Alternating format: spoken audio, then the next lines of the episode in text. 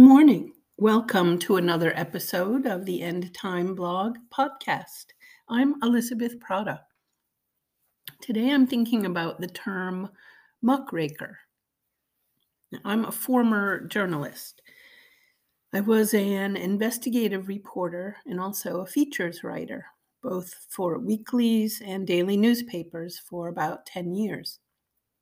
I got out of journalism and went back to education in 2010. But the profession of journalistic integrity still speaks strongly to my heart. It is the fourth estate, and it is foundational to a strong democracy.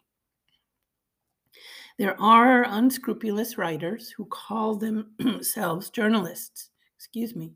they use their bully pulpit, whether it's the newsprint or screens of their online media outlets, they use it to damage and destroy. Some do it evilly well.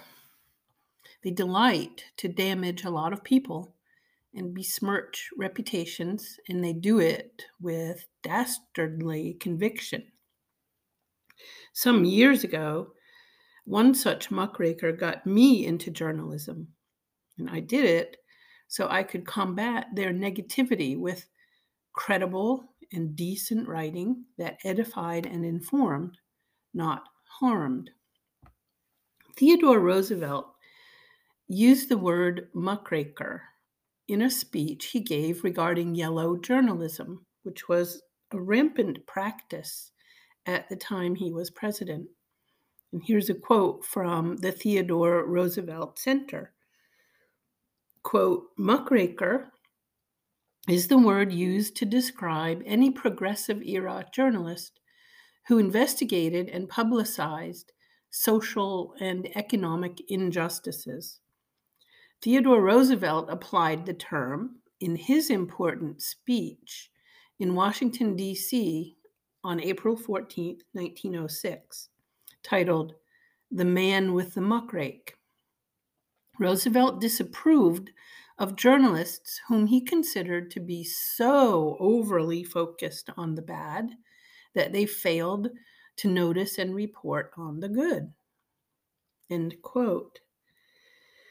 Well, hmm, makes you think, too entranced with the bad to notice the good.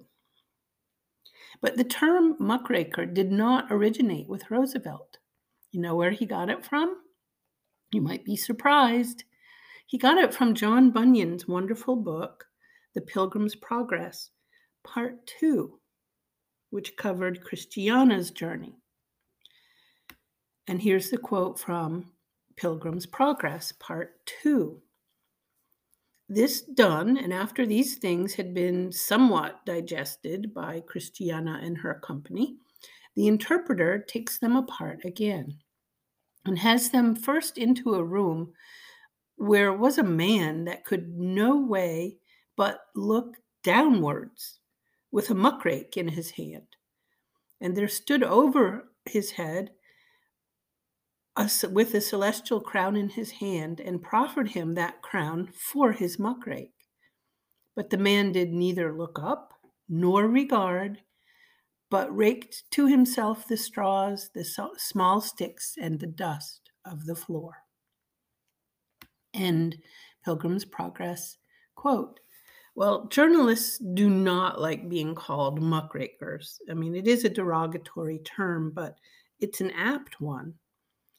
And while the need still exists for good journalists to continue doing their jobs of exposing corruption and um, dealing with injustice, the practice of muckraking is dangerous.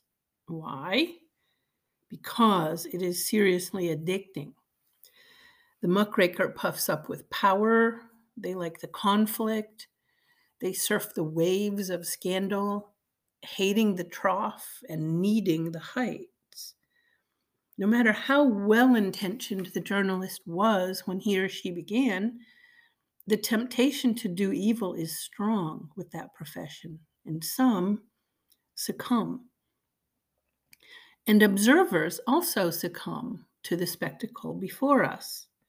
whether it be a championship sports game and its aftermath, a scandal, a jury trial, a mob scene or crime, an incident at the Oscars, whatever it is, we have to know when to stop raking it. Tony Reinke said in his book, Competing Spectacles, that, quote, spectacles compete with God for attention, unquote. The greatest spectacle of all is Christ, but the muckraker would not look up or regard the crown that was offered. Roosevelt said later in his speech that I mentioned, quote, the men with the muckrakes are often indispensable to the well being of society, but only if they know when to stop raking the muck. Roosevelt was right. We read from the Theodore Roosevelt Center. In his speech, quote, Roosevelt insisted that his plea is not for immunity to, but for the most unsparing exposure of the politician who betrays trust or of the big businessman who makes or spends his fortune in illegitimate or corrupt ways. There should be a resolute effort to hunt every such man out of the position he has disgraced.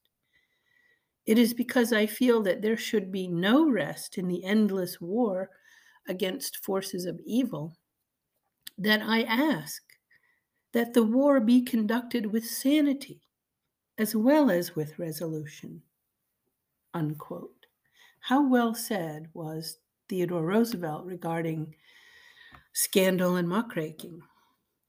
Well, let us perform our duties in the war with sanity as well as with resolution.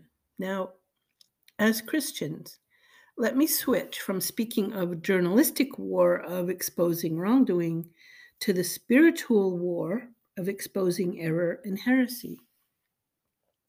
We Christians must be measured, doctrinally sure, and sane.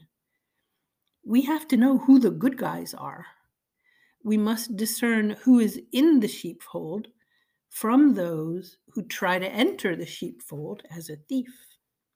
Of all people on earth, we should be grateful our joy should be emanating from our faces as the light shone from Moses when he descended the mountain. We don't overlook injustice or error or moral corruption, but we don't focus on it. We focus on Jesus. Let's not look solely at the muck, eventually unable or unwilling to raise our heads to gaze upon the righteousness and glory beaming down. The cross is the unifying, horrifying, all time beautiful spectacle all humans should gaze upon and regard.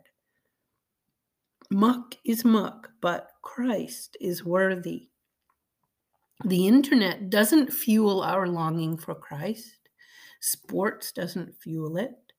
Video games won't help us be more like Christ. Christians need to resolve the difference between earthly and heavenly spectacles. Let us, and me too, spend our hours and days gazing upon, listening to, and reading of Christ.